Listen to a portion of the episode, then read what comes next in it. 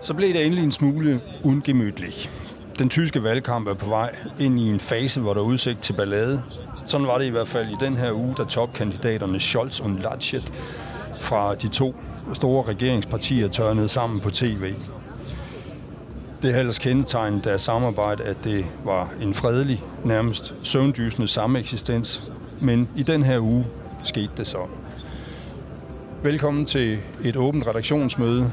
Reporter Emil Jørgensen rejser rundt i Tyskland, og jeg er Peter Rasmussen, chefredaktør på Avisen Danmark, og vi prøver at finde ud af, hvad der egentlig foregår i Tyskland. Og Emil, hvor er du henne lige nu? Jeg sidder på en central plads i byen Dresden, under sådan et eller andet form for løvtræ her, der drysser efterårsbladet ned i håret på mig.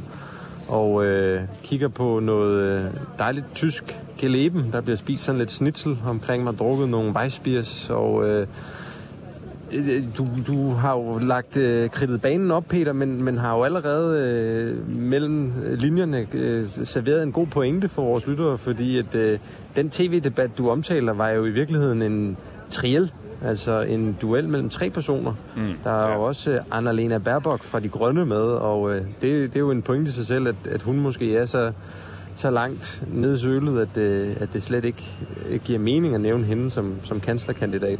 Der er i hvert fald ikke nogen af de der øh, vurderinger, der kommer efter øh, debatten, der tyder på, at øh, hun har en høj troværdighed, så jeg.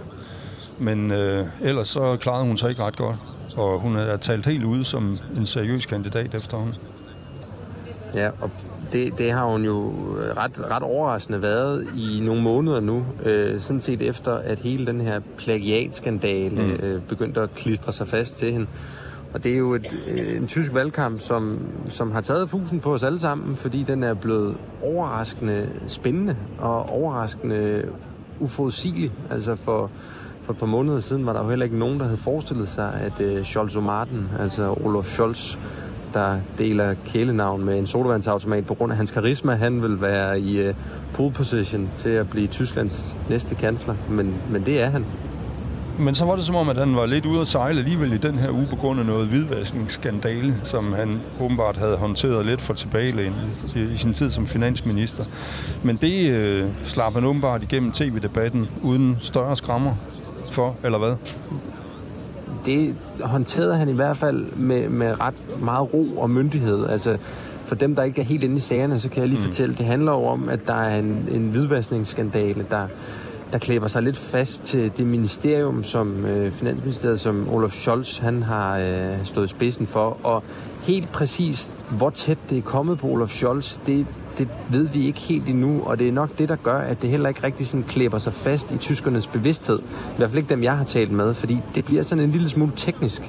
Altså det der med, at Annalena Baerbock har fusket med sit CV, mm. eller øh, det her med, at Armin Laschet jo kom til at stå og grine på et pressemøde, der handlede om offrene for oversvømmelserne i sommeren. Det er lidt lettere at forstå, hvor det her, det, det, det er sådan lidt mere snørklet, øh, og det er ikke blevet, det er ikke blevet en smoking gun endnu. Det er ikke blevet noget, der, der, der for alvor ryster Scholz. Og, og jeg har spurgt en del tyskere, jeg har mødt i løbet af den seneste uges tid, både i Templin, som vi skal snakke mere om i løbet af den her podcast, i Berlin, hvor jeg har været, og øh, også her i, i Dresden, og øh, de, de fleste har nærmest ikke hørt om det. Nå, Måske skulle vi starte lidt andet sted med det her tysk politik, fordi jeg synes godt nok nogle gange, at det er svært at finde ud af, hvad der er CDU, og hvad der er SPD, og hvad der er CSU, og hvad der er forskel på dem og hvad, hvad, hvordan de har samarbejdet. Fordi det er jo en del af historien, og en del af, af den her øh, lidt søvndysende øh, fornemmelse, man har af tysk politik. At de har jo været klistret sammen på forskellige måder, uden rigtig at have haft brug for at udfordre hinanden. Men øh, bare sådan lige for at løbe igennem, kunne du måske lige forklare, hvad er forskellen på CDU og SPD? Ja, altså CDU er jo det øh, lidt mere konservative kristendemokratiske parti, ja. hvor SPD er det klassiske socialdemokratiske parti. Og det skal ikke forstås på samme måde, som vi forstår politik i Danmark nødvendigvis. Men det er jo netop også en pointe, at det i, i en del år har været lidt svært at se forskel på dem, fordi at der har været noget lim, der bare har holdt sådan set alt sammen i midten i tysk politik. Og den lim, den går under navnet Angela Merkel. Øh, I 16 år har hun jo ligesom defineret øh, hele politikken i, i, i Tyskland, og øh, det er jo netop det, der er en pointe i, i den artikel, som vi har i avisen i tirsdagsudgaven, ja. øh, som, som, som handler om, at, at Angela Merkel jo nærmest har lullet tyskerne lidt i søvn. At hun mener, Stefan Cornelius, jeg taler med, som har skrevet en biografi om Angela Merkel og er redaktør på en tysk avis, han mener jo, at, at det simpelthen er gået så godt øh, og så takfast og så stabilt, at, at der har været mange tyskere, der har kunne slå autopiloten til, og det er både civile tyskere og politikere, at hun nærmest har afpolitiseret landet lidt. Altså hun har taget den politiske kamp ud af, af tyskerne, fordi der ikke har været, været behov for det. Det har været så søvndysende, kedeligt og stabilt, ja. at hele Tyskland nærmest døset lidt hen. Og det har jo betydet, at Tyskland så har negligeret til gengæld at udvikle sig på en lang række parametre. Men bare lige for at gøre skoledelen færdig, så CDU, det er jo så, som du siger, kristendemokraterne, men det der Merkel, hun har siddet i al sin magt at vælge, og SPD, det er jo så Socialdemokraterne, det er der Olaf Scholz, han har siddet og er nærmest blevet ligget ihjel af alt den her. Øh, der var i hvert fald ikke nogen, der regnede med, at han kunne komme op og, og, og være nogen seriøs kandidat til, til øh, bundeskanslerposten. Øh, men det er han så blevet. Ja, og nu kan man så tilføje, nu, nu, nu bliver der jo så til gengæld virkelig slået på trummen for lige pludselig, at der er nogle forskel på de her partier. Mm. Og det er jo nogle øh, rytmer, der kommer fra, øh, fra Angela Merkels parti CDU, som godt har læst skriften på væggen. De står til at få det dårligste valg siden 1949. Et katastrofevalg for, mm. for det store øh, traditionelle parti, og, og noget, der jo potentielt øh, kan få en del af Angela Merkels eftermæl til at krakelere en smule. Så derfor er hun jo selv, hun er begyndt at gå ind i kampen nu for at advare tyskerne om, at det med Olaf Scholz, så kommer der jo også lidt mere socialisme, end der gør med CDU. Og der er det jo specielt nogle af de partier, som, som, som SPD nok bliver nødt til at samarbejde med for at få flertal, som, som, som Angela Merkel og andre, de, de advarer tyskerne om. Der er noget, der hedder øh, Linke, øh, som er et venstrefløjsparti, som, som helt klart har nogle, nogle lidt mere øh, røde dagsordner, end, øh, end du for eksempel finder i, i CDU. Så, så der er nogle forskelle, og netop det, at, at de her forskelle nu begynder at slå gnister og, og polarisere tyskerne lidt, og øh, giver anledning til, at man kan have en debat, som, som man ikke falder i søvn til. Ja. Det er jo nyt i Tyskland. Ja. Og Linke, det er jo dem, der hverken synes godt om NATO eller EU. Og det, det kan jo få de fleste tyskere til at ryste i bukserne, hvis øh, man skal lave regering med sådan et parti. Ja, og samtidig har du også dele af Scholz bagland i SPD, som jo går ind for og øh, at, har, har nævnt offentligt, at man måske skulle skulle nationalisere dele af bilindustrien, at øh, man øh, øh magt skulle køre øh, et vist antal kilometer på, på motorvejene og andre ting, som jo kan få en del tyskere til virkelig at få deres snitsel galt i halsen. Ja. Nå, jamen lad os vende tilbage til, øh, til, til Merkels barndomsby, Templin, øh, fordi det her politiske øh, slummertæppe har jo så haft nogle konsekvenser, som du også belyser i, i artiklen i dag. Det kan godt være, at du lige skal riste op for dem, der ikke øh, har læst historien. Hvad, hvad, altså den her mangel på politisk dynamik og, og, og dy, øh, politisk kamp. Hvad har det betydet for de almindelige tyskere? Jamen for de almindelige tyskere har det jo betydet, at, at de har haft det godt, men, men at de måske heller ikke har rykket sig så langt de sidste 16 år. Altså Angela Merkel, hun er jo en politiker, der er kendetegnet ved en ufattelig ro og stabilitet og, og evne til at og, og lede både øh, Tyskland og hele Europa igennem store, store kriser. Altså det er kriser, der har defineret hendes tid. Hun har håndteret flygtningekrise, hun har håndteret EU-krise, hun har håndteret øh, coronakrise, Ukraine. Øh, det, det er Angela Merkel, der har holdt øh, sammen på mange af stumperne, men, men i den tid har hun gjort det ved at reagere på ting. Altså det har været reaktioner frem for, for visioner, for at bruge en sådan lidt en lidt brugt kliché. Hun har forvaltet landet, men hun har ikke forvaltet noget. Hun har ikke stået bag nogen store reformer. Hun har ikke, hun har ikke taget initiativ til ret mange ting. Øh, selve digitaliseringen af Tyskland er blevet fuldstændig negligeret igennem øh, jamen, stort set hele hendes kanslerperiode, hvilket jo så har resulteret i, at i dag, der har du en situation, hvor at du har tyske skoleelever, som under corona er blevet hjemsendt, men stadigvæk har skulle møde op foran deres skole for at få leveret deres lektier ud af et vindue, for så at gå hjem og løse opgaverne på papir, for at gå tilbage og aflevere lektierne senere, simpelthen ja. fordi der ikke er noget intranet. Du har øh, forskellige stater, som har skulle faxe, altså noget så old fashioned som en telefax, som man kender fra 80'erne, øh, skulle faxe coronaresultaterne ind til forskellige institutter det er, jo, det er jo noget, der lyder fuldstændig aparte i, i en danskers øre, men det er ikke desto mindre det, der er virkeligheden i, i dele af Tyskland. Og så er der jo kritikere, der også mener, at hun har, øh, altså hun kommer et par postgange for sent ind i klimakampen, at, at, at, at, at Tyskland simpelthen bare øh, ikke er blevet moderniseret igennem hele Angela Merkels periode, fordi at hun ikke har haft nogen vision, fordi hun ikke har haft nogen langsigtet strategi andet end at, at lede Tyskland og, og, og, og holde Tyskland stabilt og godt. Men det er vel lige netop øh, for eksempel coronakrisen, der afslører, at, at de er slet ikke med øh, i forhold til...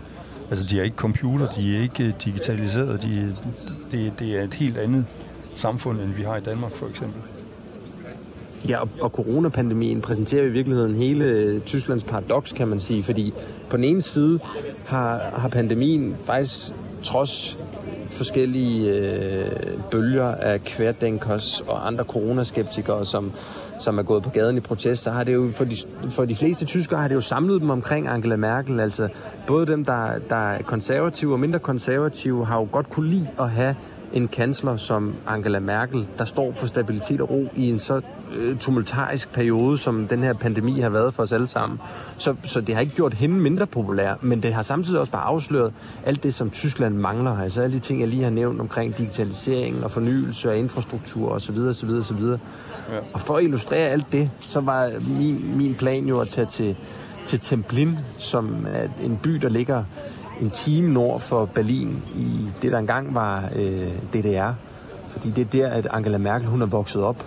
Og øh, på den her Tysklandsrejse, hvor jeg jo kører rundt og prøver at snakke med så mange tyskere, så tænkte jeg, at nogle af svarene på, både hvad Angela Merkel hun er lavet af, og også hvad Angela Merkel hun har lavet Tyskland til, måske kunne findes i hendes, i hendes barndomsby. Og skæbnen ville jo, uden at jeg havde uden at jeg vidste det på forhånd, at i det, jeg kørte ind i Templin, igennem øh, Brandenburgs dybe skove og igennem bymuren og gennem porten, der kørte Angela Merkel simpelthen ud af byen. Jeg missede verdens mægtigste kvinde med få minutter. Og jeg kan godt fortælle dig, da jeg opdagede det, der var jeg mere end almindelig bitter over, at, øh, at jeg ikke lige nåede at få hende med på vores øh, reportagetur her. Men øh, hun havde simpelthen været i Templin for at øh, plante et træ, et, øh, et fint lille lindetræ i den offentlige park fordi hun er æresborger i, i byen. Og i Templin, som er et meget, meget søvnigt sted, og også var et meget, meget søvnigt sted dengang, at, at Angela Merkel voksede op der under kommunistisk styre, der er det ikke noget, der, der bliver lavet stor, stor fanfare for. Altså, jeg kunne ikke lade være med at tænke på, nu har jeg jo også øh, kørt rundt og dækket valg i USA, og rapporteret hjem til dig om det. Altså havde det været Amerika, det der, en eller anden tidligere præsident i en lille bitte flække et eller andet sted, så havde der jo stået en guldstatue, og der havde været øh, kæmpe projektørlamper og øh, et kæmpe stort opløb, men, men i Templin var det altså svært sådan rigtigt at finde begejstringen og, og, og euforien over alt det her. Det var mere sådan lidt, Jamen, hun er jo god nok, hende Angela Merkel. Ja, men det, hvordan kan det være, at hun ikke selv bruger det til uh, som afsæt for at uh, fyre nogle politiske budskaber af, og måske få, få, få, få tilkaldt noget presse og komme i fjernsyn? Det er jo, altså, mange politikere i midt i en valgkamp vil jo have taget den mulighed. Ja, nu skal jeg lige sige, at der var noget lokal presse. Det var ikke gået helt ubemærket hen, men det er jo fordi, sådan er Angela Merkel ikke. Det er jo lige netop det, der kendetegner hende, at, at for hende har politik jo aldrig været teater. Det er, det, det er jo et håndværk, det er jo, det er jo et stykke arbejde, hun gør. Og, og nu kender vi jo ikke Angela Merkel personligt, nogen af os, så vi skal også passe på med at sidde her og lade som om, at vi sidder oppe i hovedet på hende. Men, men det, man hører fra biografier og folk, der har været tæt på hende, det er jo, at, at at al den berømmelse og al glamouren og al den opmærksomhed der omkring magtens centrum er jo aldrig det, der har sagt hende noget. Altså, dengang at Donald Trump kom til magten i USA, og Angela Merkel lige pludselig blev, blev hyldet og, og, og erklæret som hele den liberale verdens leder, altså øh, som den nye leder af den liberale verden, der, der var det jo efter sige noget, som hun fandt dybt, dybt øh, idiotisk og mm. absurd og havde. Og, og på samme måde her, altså, øh, til dem, der var mødt op for at se hende plante det her lille træ, altså, hun nægtede at svare på noget politisk. Hun, der var flere reportere, som spurgte hende ind til valgkampen. Det ville hun ikke sige noget om. Men hun ville bare sige, at hun var stolt over, at hun var kommet fra den her by, og at de østtyske rødder altid ville sidde i hende. Og så må de ellers have en god dag alle sammen. Godnat og så godt. Men hvordan kan det nu være, at, øh, at altså, den her sendragtighed og måske også sådan en lille smule tilbageholdenhed på at stige på klimadagsordenen og stige på digitaliseringen, ikke har fået mere modstand. Altså man kan, man kan måske godt forstå, at to store partier, der sidder i spænd over for hinanden, de, øh, de går lidt i stå, fordi der ikke er noget at kæmpe om. Men hvorfor har der ikke rejst sig et, en modkultur? Altså, hvor er de unge henne i den her situation? Jamen, de unge er her jo også nu, i hvert fald. Men, men det tyske parlament, forbundsdagen, har jo også været øh, markeret og, og, og, og fremhævet som, som et utroligt aldrende sted. Altså, det er, det er, det er rynker og gråt hår og praktiske sko øh, det meste af vejen. Det, der er ikke ret mange, der repræsenterer den unge generation her. Og jeg er sikker på, at hvis, hvis, hvis, du, hvis du spørger de unge i Tyskland, hvor de har været henne, så vil dem i Berlin og dem i Hamburg og dem i andre store byer, de vil sige, at vi har været her hele tiden. Det har betydet noget for os hele tiden, det her. Men, men de er af en eller anden grund, har de, er de ikke rigtig kommet, kommet frem til magten endnu. Og men, det er jo så men Emil, det, altså, du, bliver... du har jo selv talt med tre unge mennesker her på 17-18 år i øh, Merkels hjemby. Og det er jo ikke sådan, at de er fulde af fest og farver og ud med Merkel, den gamle idiot. Nærmest tværtimod. Nej, det er rigtigt. Og det, det er sjovt, fordi øh, jeg kan sige, det er ikke nogen, der er blevet håndplukket, det her. Forstået på den måde. Det er ikke fordi, at, øh, at jeg har valgt dem her som de tre eneste repræsentanter for det lidt, lidt kedelige og grå Templin. Det, øh, det, var, altså det, det var det svar, jeg fik fra alle de gymnasieelever, jeg talte med. Og det var nemlig, der, der var en af dem, der sagde det meget, meget sigende, synes jeg, at øh, han har ikke rigtig lagt mærke til Angela Merkel. Og det kunne han meget godt lide. Ja. Det var sgu positivt, synes han. Og, og, og det er sjovt, fordi jeg talte også med nogle lidt ældre unge mennesker, nogen der var i midten af 20'erne, øh, som, som helt klart har en grønnere profil, helt klart har en langt mere venstreorienteret profil end Angela Merkel og Angela Merkels parti, og som ikke bryder sig om CDU, som, som synes, at CDU på mange måder er et oldtidslevn. Mm. Men, men selv de, selv de kan godt lide Angela Merkel. Ja, Fordi de, det er bare trygt de siger jo sådan set, at hvis hun stillede op, så, så vil de stemme på hende. Det er mere nød, at de er nødt til at finde en anden kandidat at stemme på, ikke? Jo, og bare det faktum, at, at, at alle kandidaterne, der kæmper om at blive hendes afløse, de, altså det er jo et kapløb om, hvem der kan ligne hende mest. Mm. Vi har jo snakket om, at Olaf Scholz han jo ligefrem har haft valgplakater, hvor der står, at han kan kanslerin, og at det, det, det, det på mange måder er hans brandingstrategi, at han, han er kedelig, ligesom Angela Merkel. Jamen, det, øh, det, det er jo en fantastisk valgkamp. Det er da godt, de er blevet øh, uvenner, øh, eller i hvert fald, i hvert fald kan fungere en, en spændende tv-duel. Ja, fordi nu slår det jo lidt gnister, og, og de tyskere, jeg snakker med, også dem, som ikke er politiske analytikere, og som ikke normalt går op i det her, de siger faktisk også til mig, at du er heldig, at du er hernede nu, fordi det her, det er godt nok den, den mest spændende valgkamp, vi nogensinde har oplevet i vores levetid. Ja.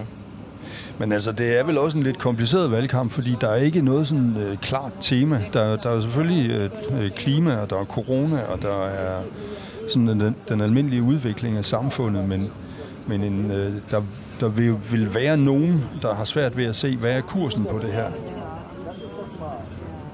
Ja, og det er der også mange i Tyskland, der har svært ved at se, men i virkeligheden er det jo fordi, at, at der er ikke et alt overskyggende valgtema, men der er jo en lang række emner, som, som faktisk skiller tyskerne ad. Altså det er huslejepriser i, i de store byer, som bliver mere og mere øh, ubolige for, for mennesker med en almindelig løn. Det er øh, i høj grad også øh, indvandring og flygtninge. Det er forskellen på Øst- og Vesttyskland. Det er også klima. Det er i høj grad modernisering og digitalisering, og, og så er det jo selvfølgelig også, hvem der kan ligne Angela Merkel mest. Men, men du har ret, der er ikke, der er ikke, der er ikke, det er ikke, altså man får ikke meget foræret i tysk politik, som, som man gør i for eksempel amerikansk politik, hvor det jo nogle gange bliver forsimplet til sådan en grad, at, at alle kan være med. men det her med klimaet, som man skulle tro var, var den helt centrale, øh, det helt centrale valgtema, at, at, og det er det så ikke blevet alligevel, og, og de grønne, øh, som, som har været langt fremme tidligere i valgkampen, er, er sunket tilbage, både selvfølgelig fordi deres ledere har kludret i det, men vel egentlig også, kunne man forestille sig, fordi temaet måske ikke er så vigtigt eller så langt fremme på dagsordenen hos den almindelige tysker, som man kunne forestille sig. De har måske i virkeligheden andre problemer, der er større. Jeg tror, det kommer fuldstændig an på, hvor hen i Tyskland du spørger. Og nu er jeg jo ikke kommet hele vejen rundt i paletten her endnu. Indtil videre har jeg været meget i Slesvig-Holstein, og så er jeg kommet igennem Brandenburg og befinder mig nu i, i, i Dresden, som sagt, i Østtyskland. Men jeg kan fortælle dig, at jeg har tilbragt de sidste par dage i det område i Tyskland, hvor at hele brunkulsindustrien ligger. Altså okay. det vil sige, det er, den, det er den kul, som i, mange, mange år, mange årtier, har, har sikret Tyskland stort set alt deres energi, og som stadigvæk i dag står for 25 procent af hele Tysklands samlede energiforbrug. Det er altså den strøm, der kommer fra brunkulsminerne. Kæmpe store områder omkring Spremberg, omkring Cottbus, i det historiske Lausitz-område. Vi befinder os her et par timer syd, sydøst for, for Berlin, ikke så langt fra den polske grænse. Det er dem, som, som, som, har, holdt, som har holdt elektriciteten strømmen i gang, og, og de står jo over for en... Altså for dem er klimaspørgsmålet jo det absolut vigtigste spørgsmål. Det er, jo, det er jo et spørgsmål om hele deres livsgrundlag, fordi at Tyskland er blevet enige om en plan øh, før den her valgkamp om, at CO2 skal udfases. CO2, at øh, Tyskland skal være fuldstændig CO2-neutralt i 2038. Og så kan du sige dig selv, hvad betyder det for de 10.000 vis af mennesker, der arbejder i mineindustrien i Spremberg, et område, som, som siden øh, genforeningen i 1989, hvor muren faldt og øst og vest blev til Tyskland, et samlet Tyskland, har de jo været markeret af, at man har haft to muligheder som ung. Man har enten fået et arbejde i mineindustrien, i kulindustrien, eller også så man rejst til vest. Hele generationer er forsvundet fra de områder der. Okay. Jeg har interviewet borgmesteren i Spremberg og en, et par forskellige minearbejdere, og, og, og de står jo i en situation nu, at hvis ikke de finder en løsning på det her, så, så er der ikke noget livsgrundlag i den her del af Tyskland længere. Og de mener så, at de er klar.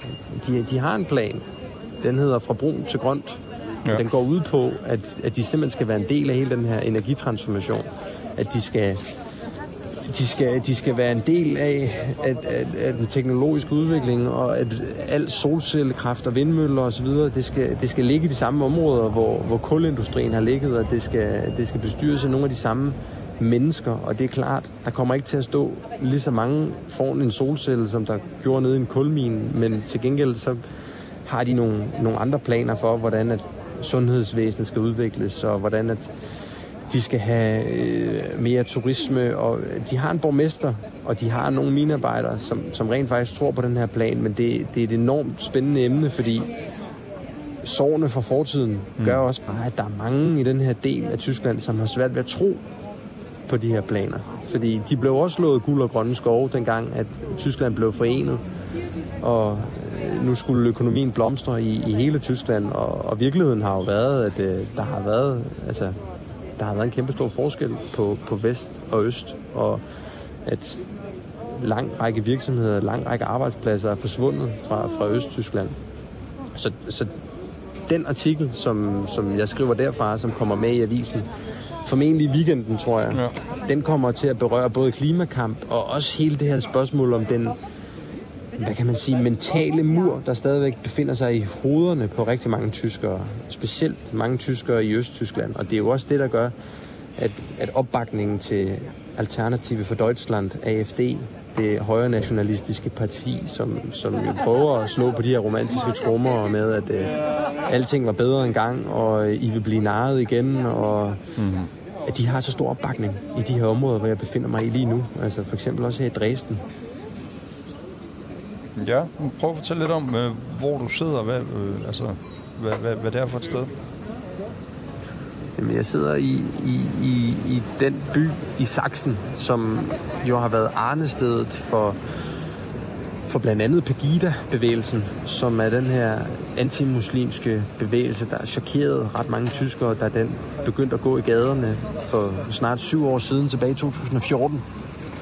Og grunden til, at jeg er her, er faktisk fordi, at jeg synes, det var øh, vigtigt, at vi prøvede at forstå det sådan lidt højere ekstremistiske øh, spøgelse, der befinder sig i, i Tyskland mm. i øjeblikket. Vi medier, vi har jo en tendens til, at vi synes alt sådan noget med, med højere ekstremisme og konspirationsteorier, det er utrolig spændende. Øh, specielt når det har noget med Tyskland at gøre, fordi at så, så går der ikke lang tid, så snakker vi allerede om Weimar-republiken, og uh, er vi på vej tilbage mod sådan lidt nazistiske tendenser. Og virkeligheden er jo, at at det er jo en, en meget lille del, marginaliseret del af den tyske befolkning, som, som, som tror på de her ting, og som, som støtter op omkring de her højere ekstremistiske bevægelser. Men den lille del laver til gengæld også ret meget ramachan i gaden, kan jeg fortælle. Okay. Fordi at, øh, for det første, så, øh, så er, er, er kriminalitet forbundet til højere ekstremisme, det er simpelthen det højeste, det har været i 20 år.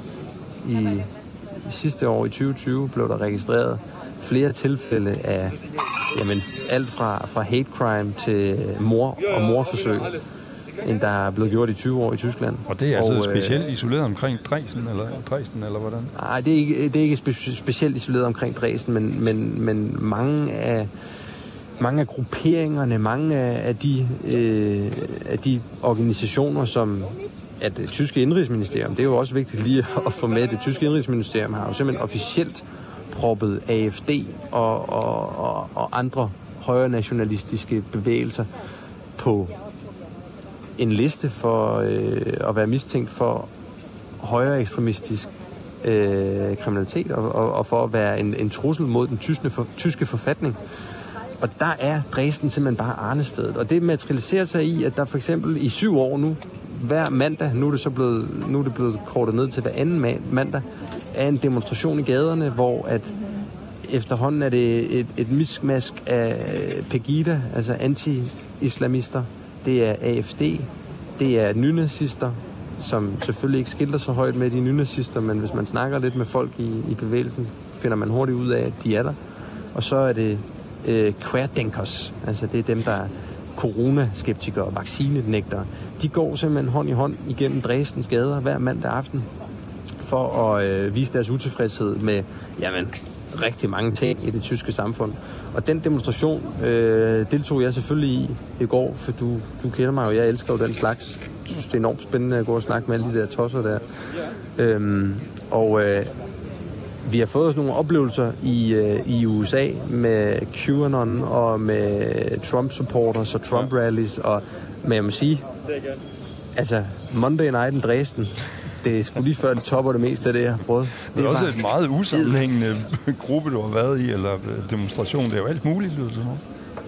Ja, fuldstændig, men, men det, der samler dem, kan man sige, det er selvfølgelig øh, deres, deres modstand mod autoriteter og mod staten, og deres skepsis over for, for medier, og skepsis over for sådan nogen som mig. Ja. Men, men det, der, det, der, øh, det, der gør, at det her på en måde var en, en meget anderledes oplevelse, end når jeg har øh, dækket den slags ting i USA, det var, at der ud over de tusind, øh, lad os bare kalde dem fra højrefløjen, så var der også tusind fra venstrefløjen. Altså, der var tusind øh, fortrinsvis unge mennesker, en piftende her af folk, der kom for at lave larm og overdøve dem, der var øh, klædt i regnbuefarver og havde afghanske flag med. Og, altså simpelthen med den ene mission, hver gang, at øh, højrefløjen er på gaden, at lukke dem fuldstændig ned. Så øh, vi stod midt i øh, Dresden, lige foran øh, den lokale, eller lige foran den, øh, hvad hedder det, banegården, med en sporvognslinje imellem os og øh, politiopbrud, hvor der bare stod en masse øh, uniformklædte betjente. Og så var der på den ene side tusind fra højrefløjen, der stod med tyske flag og med skilte med en vaccinesprøjte og et kryds henover, og nogen havde israelske flag, og på den anden side var der en hel masse unge mennesker, der stod med afghanske flag og bare buede af dem og øh, trykkede på deres øh, botthorn hele vejen og råbte nazister og racister og alle mulige andre grimme ting til de her mennesker. Og det, altså, det, det var, en, det var en, en, en ret vild polariserende oplevelse, også fordi, at, at jeg, havde en, jeg havde en tolk med, Okay. øh, simpelthen i, i, i erkendelse af, at øh, hvis jeg rendte rundt mellem, mellem alle de her AFD-medlemmer, så, så kunne det godt være, at der, var, der ville være få af dem, som ville, ville acceptere at skulle snakke engelsk med mig. Så jeg havde allieret mig med en, med en, med en, med en, med en kvinde, jeg havde fundet på sådan en Facebook-gruppe, vi journalister i udlandet, vi nogle gange benytter os af, hvor man kan finde såkaldte fixers og tolke og sådan noget. Jeg havde lavet en aftale med Margarita, som hun hedder. Okay. Jeg havde så bare ikke rigtig lige gennemtænkt, Peter, at Margarita, hun er en mørkhåret kvinde med ret østeuropæisk udseende, som kommer fra Armenien, Ja. øh, og kun har været 12 år i, øh, i, i Tyskland. Så øh, at slippe hende med ind i den der forsamling der af øh, jamen, nynazister og øh, antimuslimer og øh, kværdænkers, det, øh, det kom der nogle, nogle ret specielle reportageelementer ud af. Jeg, jeg kan Men hun kom ikke til skade, forhåbentlig. Nej, det gjorde hun ikke. Så havde jeg ikke siddet med sådan, øh, i sådan en munter tonefald nu. så, havde jeg, så, havde jeg, så havde jeg måske slet ikke rigtig nævnt det her. Men øh, det, det, jeg kan give dig et, et, et ret godt eksempel, og det var faktisk den aller, aller første person, som vi hævde fat i, øh, Stakkels Margarita og jeg. En lidt ældre mand, gråhåret, som øh, jeg, jeg prikker på skulderen og på mit gebrokne tysk får sagt goddag til og får stillet ham et spørgsmål. Og han er meget høflig over for mig. Han giver mig hånden, han præsenterer sig som universitetsprofessor, siger han, han er. Okay. Øhm, og øh, så begynder han så at svare på mit spørgsmål, som er meget simpelt. Hvorfor er du her? Warum bist du her? Og øh, Margarita kommer så ligesom ind fra højre. Hun er der jo for at oversætte for mig. Ja. Og i det, hun begynder at oversætte, så får han bare lyn i øjnene Okay. bider tænderne sammen, og så stikker han sin krogede pegefinger helt op i snotten på Margarita, og siger, og det kunne jeg så godt forstå, hvad det var, der skete. Han siger til hende, du er jo en del af problemet, siger han, og hun siger først, hvad, hvad mener du? Og der kommer ligesom sådan en flok omkring os, og det er igen, altså, det er jo nogen, der, der kunne have været meget af Margaritas forældre eller bedsteforældre mm. alle sammen. Det, det er primært lidt ældre, ældre tyskere. Og ham her, den selvproklamerede universitetsprofessor, forklarer, at hun er jo muslim. Ja. Og Margarita er ikke muslim, og siger til ham, jeg jeg er kristen. Og folk omkring os står bare og ryster på hovedet af hende, og der er en, der sådan meget demonstrativt holder sig for ørerne, mens hun taler. Og det ender med, at øh, de, de, de ligesom bare passerer og, og kigger på os, glor og på os, som om vi lige havde skubbet deres barnebarn ned ad en gynge på legepladsen eller et eller andet. Og øh, mumler sådan lidt, øh, fuck hjem til Afghanistan med dig. Og så står Margarita tilbage der med glinsende øjne og øh, roder i sin, i sin taske efter sådan et lille sølv øh, korshalskæde, hun har, øh, som hun så tager rundt om halsen for ligesom at ja. beskytte sig mod flere verbale angreb, som var det dæmoner, vi skulle ud og interviewe. Og så går vi ligesom Ja. Ja, og så går vi ligesom bare i krig med det her, og så viser det sig jo, at det er jo en broget skare, og, og det var måske en lidt uheldig start, vi, vi fik her, fordi der er også mange langt mere moderate tyskere, der går med i de her protester, og der er også langt, altså øh, mange, som var meget, var, var meget flinke over for hende og mig også, og, og gerne vil forklare, at de synes, det her det handler om, at, at de gerne vil insistere på, at, øh, at, øh, at, at der skal være færre udlændinge i Tyskland, og at der skal være færre muslimer, og at øh, der ikke skal snakkes andet end tysk i gaderne, og øh, at øh, Tyskland ikke skal engagere sig i krig i udlandet, og, og ting, altså enkelte mm. ting, som, som folk fra venstrefløjen måske også kunne bakke op om. Men det, det er jo bare i det her fuldstændig uigennemsigtige øh, samsurium af, af alle mulige forskellige mennesker lidt svært at at, at blive klog på. Og derfor så får de samtlige tusind mennesker, der går i den her demonstration i Dresden, de får alle sammen den samme behandling ja. fra dem, der står rundt om. Og det er fuckfinger og buråb og øh, nazi, øh, nazi-tilråb. Og dem var vi jo selvfølgelig også over at snakke med, Margarita ja. og jeg. Og deres forklaring er jo bare, jamen altså, de er nogle forpulede racister og nazister hele bundet. De skal, de skal, dem skal vi markeres imod. Og det her spil, det har så bare foregået i, i snart syv år, og det er ikke fordi, det kommer til at have den store betydning for, for valget den 26. september i år. Altså højrefløjen står til at få et lortevalg, Ja. øh, og der er ikke nogen, der vil røre dem med en ildtang, men øh, det siger virkelig noget om, om de er ekstremister eller ej, alle sammen. det er ikke os, der skal vurdere det, men det er i hvert fald noget, der, der skiller. Men det, det skiller, gør øh, venstrefløjen sådan tyskerne. set også. Altså yderpartierne står jo ikke specielt godt i Tyskland. Så det, det er jo rigtigt nok, at det er jo en marginaliseret gruppe. Men det lyder da... Hvornår har du tænkt dig, at vi skal have det i avisen? Jeg har faktisk lige siddet og skrevet på det i dag, og jeg tænker, det skal i avisen på, på torsdag. Okay. Og øh, nu når vi har sådan en åben redaktionsmøde her, så kunne vi jo også godt lige snakke lidt om sådan tonen i alt det her. Fordi at meget af det her, nu fortalte jeg lige anekdoten med Margarita og, og ham her, den såkaldte universitetsprofessor, og, og meget af det her er jo, altså, det er jo alvorligt, og det er jo også en lille smule, øh, altså ikke en lille smule, det er jo, det er jo også trist. Og øh, vi har jo at gøre med nogle grupperinger, der af de officielle tyske myndigheder erklæres som højere ekstremistiske. Så derfor har jeg også lidt svært ved sådan at finde ud af, hvor, hvor, hvor let og humoristisk jeg kan skrive noget af det her. Men det er jo også bare så absurd noget af det, at det nærmest bliver ufrivilligt sjovt.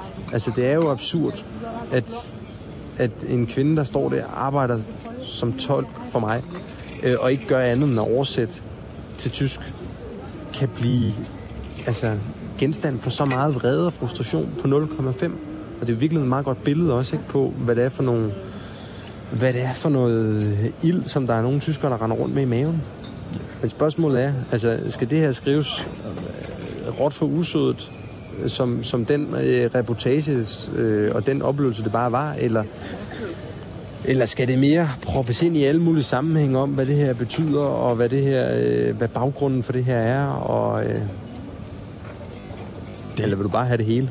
Jeg vil bare have det hele. Nej, det ved jeg ikke. Altså, jeg synes måske, det er, det er svært sådan at udlede alt for meget øh, af øh, tysk politik, at den der oplevelse, det lyder mere som sådan et, et, et show, der kører der hver anden mandag med nogle øh, profileringer.